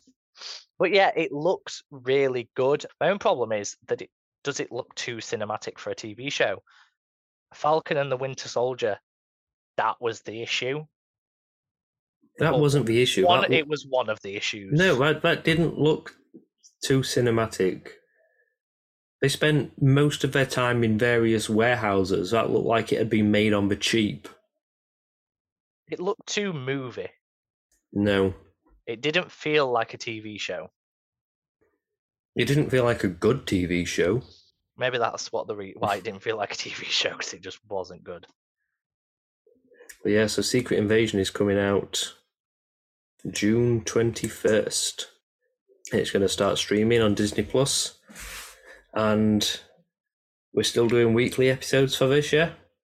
Uh, yes. I'm assuming that's a Wednesday, June 21st, it is. So uh, we will watch that and record as soon as possible afterwards. So hopefully by the Friday we can have an episode out about it. Yeah. We then had Blue Beetle. I was really impressed by this. This looks fucking awesome. It looks it looks really fun. It looks like something superhero movies have forgot how to do in recent years. Also terrifying. Yeah, like when he transforms, when he first gets the beetle on, it's like proper body horror. Yeah, and it was like the bit where it was like the suit protects its host. Sometimes it'll do what you want, sometimes it won't. It's like, okay. Yeah. Is that like anti-hero by like force? Like has no cho- wants to be a good hero, but has no choice to be anti because the suit just goes fuck off. It looks really good visually as well. And this is a movie. This is a movie, yeah. I think it was going to be a TV show, and they changed it. Yeah.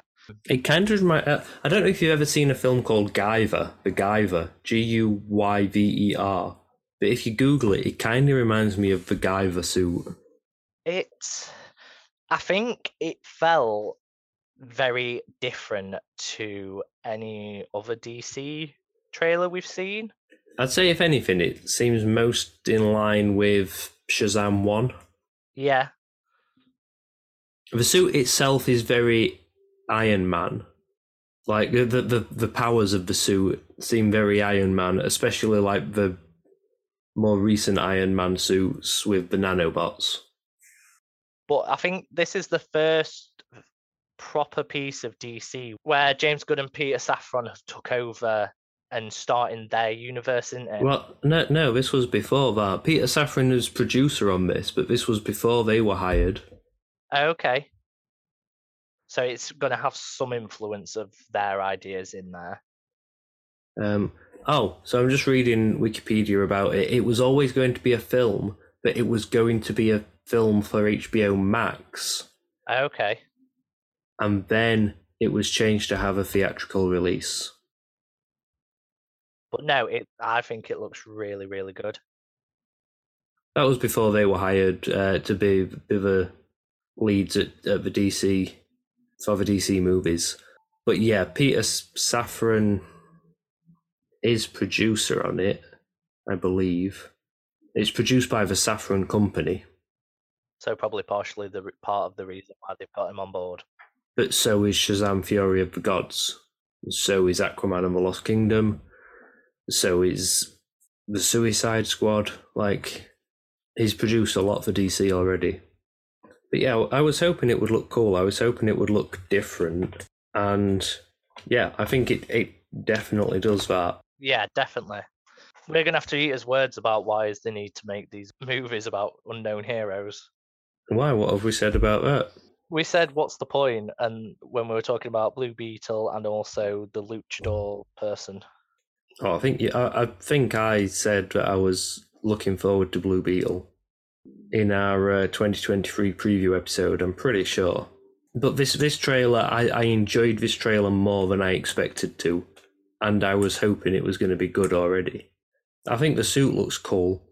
Yeah, I, I think that shot at the end. Uh, he's got his own suit lady. He's got his own uh, Friday. Yep. And she says, "Whatever you can imagine, I can create." It's the parasite talking to him. And he makes a massive sword, which I'm not sure if it's meant to be. Is that the sword from Final Fantasy VII? Is that Cloud's sword? I'm not sure. It looks like it, and then he does like a proper like anime pose with it. He seems like that kind of teenager though, doesn't he? Like kind of nerdy. Yeah, it was just like proper like anime or like Power Rangers. Drags the sword across the floor and then does a pose with it. I enjoyed it. I enjoyed. I enjoyed the trailer. It reminded me of Power Rangers a bit. We should talk about Power Rangers actually. I've not got that written down on my list, but we should talk about Power Rangers once and always. Are you looking forward to Power Rangers once and always? I don't. Yes, I am. But there's also there's obviously people missing from it. There is people missing from it, yeah. But so who are the the original original original Power Rangers in this are the Blue Ranger and the Black Ranger. And I think that's it. Is the Pink Ranger not in it? I think yeah, she is. She is. I'm sure. No, no, that she's not that's not the original Pink Ranger. She turned it down. I think that's the second Pink Ranger. Oh, is it? it's And also, it's also the second Red Ranger. the second Red Ranger, yeah.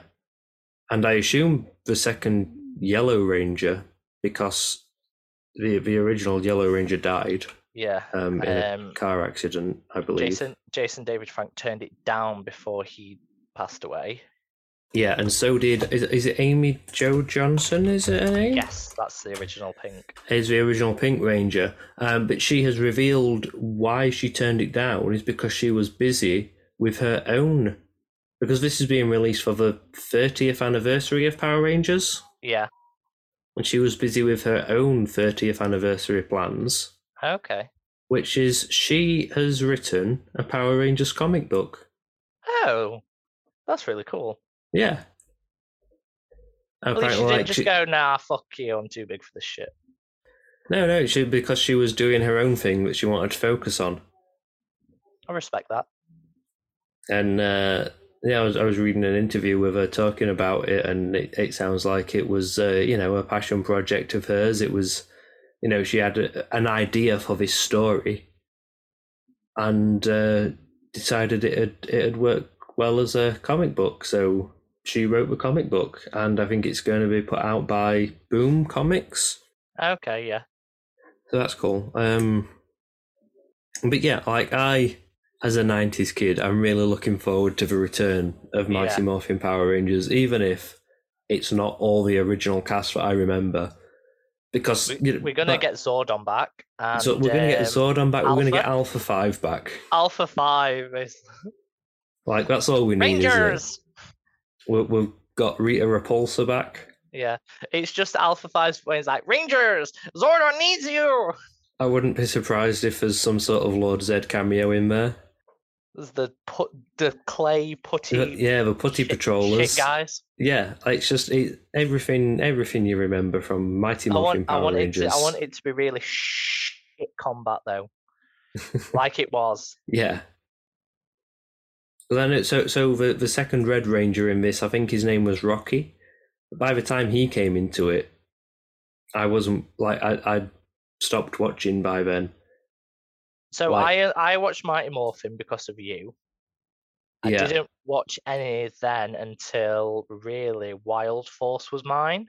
Yeah, Wild Force and yeah, I think that It was the first Wild one. Force, Ninja Storm, and Dino Thunder Yeah. were mine.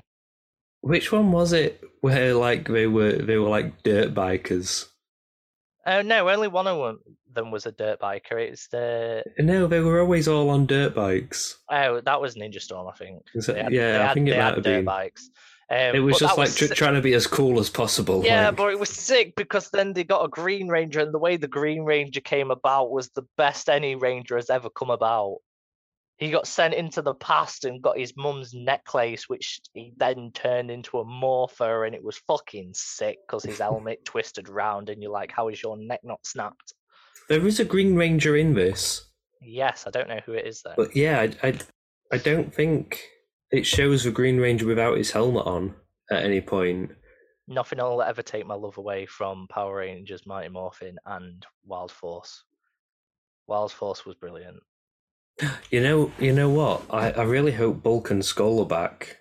Oh God, just as old men Yeah, Uh, still like just acting like children. bullies. In fact, wait, didn't they come back in one of the other series? I'm sure I've Yeah. seen them again.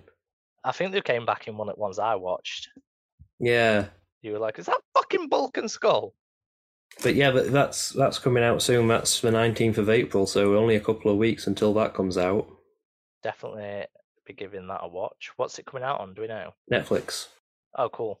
Uh, the other big trailer that was released like this morning was uh, Across the Spider Verse. I haven't watched. Have you not watched it yet? No. Well, it looks very good. Has a lot more spider people in it. Uh, it also Spider Ham. Uh, no, I don't think he I was in this one. then. I mean, he's a main character in the first one. Have you? Have you not watched I've the not first watched one? Have you? them now. I can't believe I can't believe you've not seen it. It is the best Spider-Man film. There's reference in this as well to No Way Home. Spider-Man 2099 says, "Don't even get me started on Doctor Strange and that kid from Earth 199999, which is the MCU's designation apparently." Okay. it gives the first look at the villain, the Spot, who's a really like amusing villain. He's like Pre- has, is it like a prepubescent teen?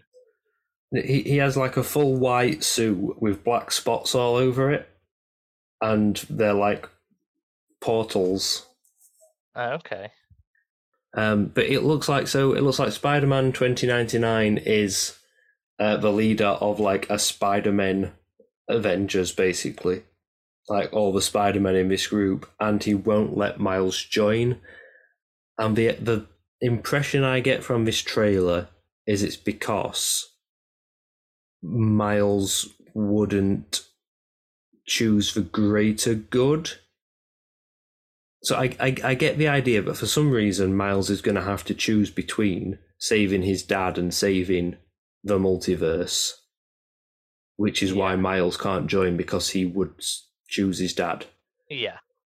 Watch this trailer though. I don't think it. I don't think it spoils anything from the first one. And then watch the first one. Like, why haven't you seen it yet? I don't know. I'm just It is really good. Like, you will not be disappointed. I like in this as well. All the all the Spider Men, and they did it a bit in, in the first one as well, actually. But all the Spider Men like have their own animation style. it's just a jumble of animation. Yeah. So you know, like you you've got like early comics Spider Man with just like the the cell shaded, like really blocky colours. Um, then there's like PS4 Spider Man in there looking a bit more CGI. Um, in the first one, you've got like an anime spider person, and she, that's a, a, spider girl. But uh, watch it now.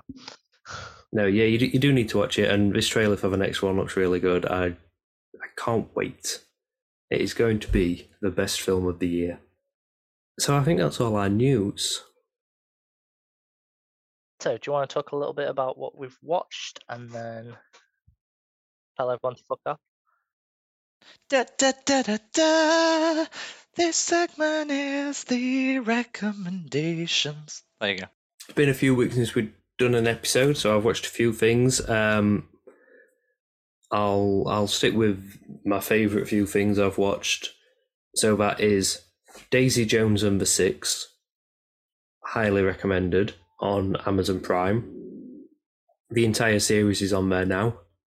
It's a a series. It's done like a documentary, so there's interviews with members of the band and then flashbacks to when they're in the band, and it's about so the band called the Six, and they team up with Daisy Jones, and it's I think it's it's inspired by the the Fleetwood Mac uh, drama that went on there in that band, but it's it's basically about two people who make brilliant music together, but should never work together.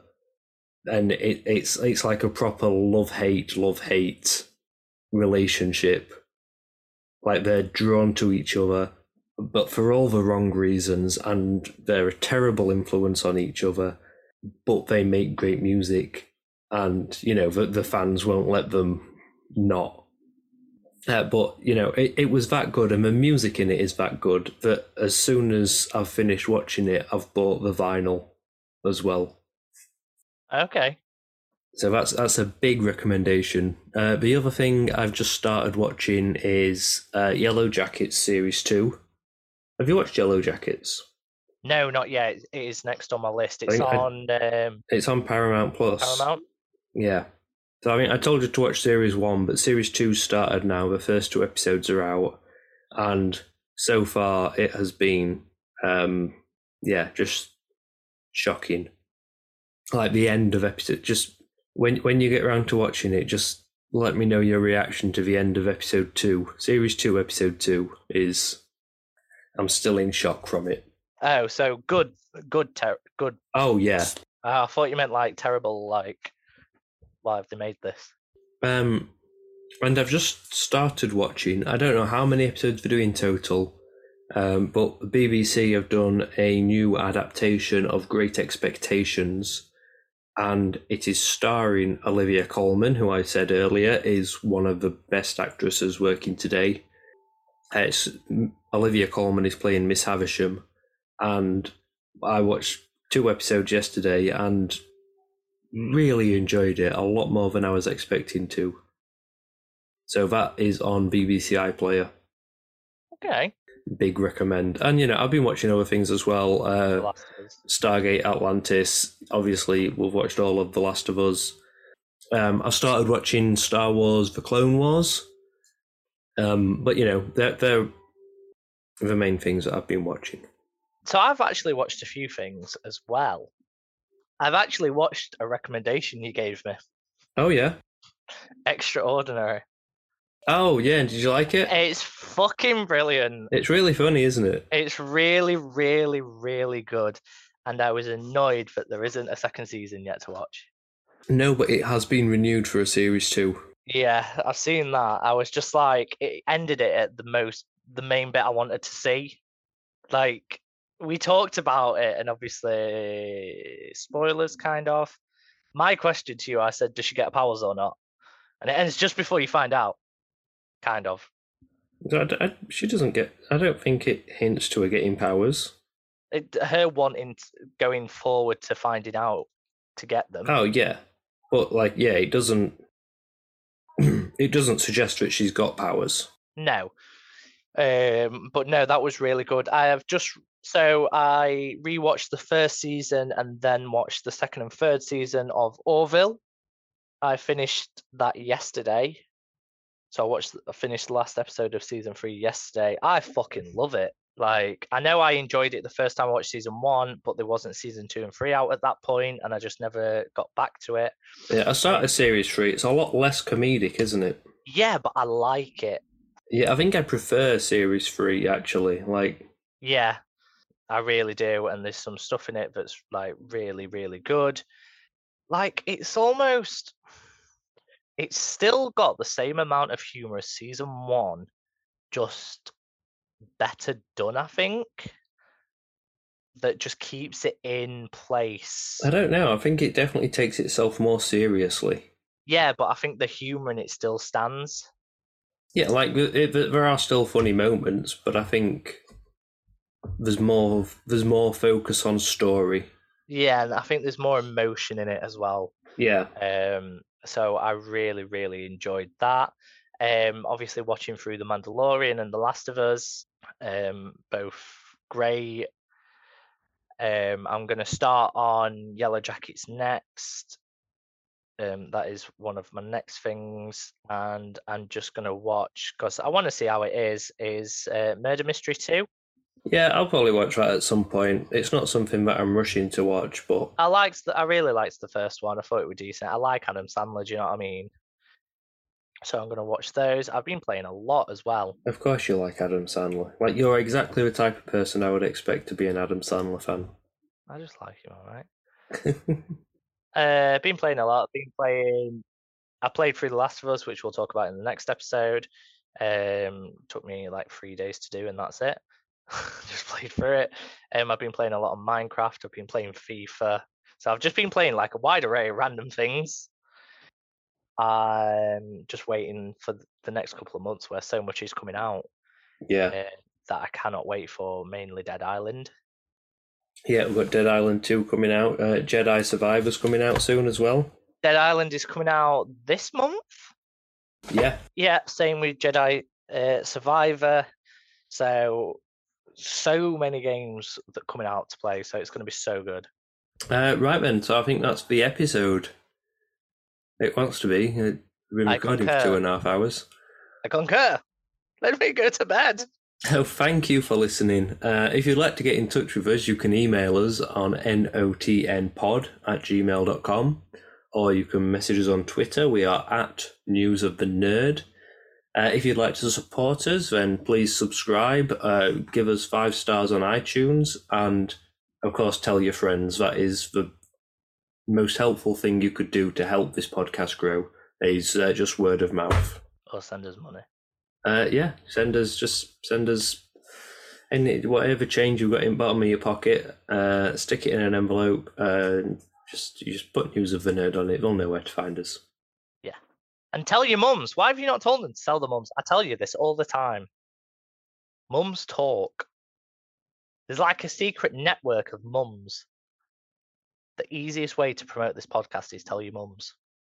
But mums aren't interested in superhero films and TV shows and comic books and video games. That is disgusting. Why would you be so uh, undiversive and in- uninclusive?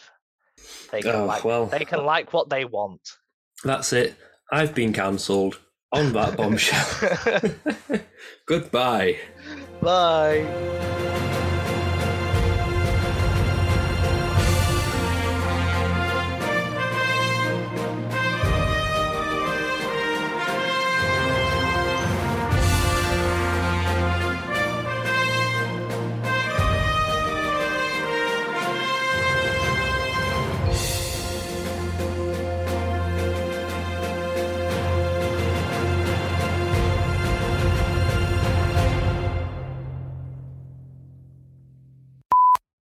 So this is what it's given me. Opening shot. The camera path.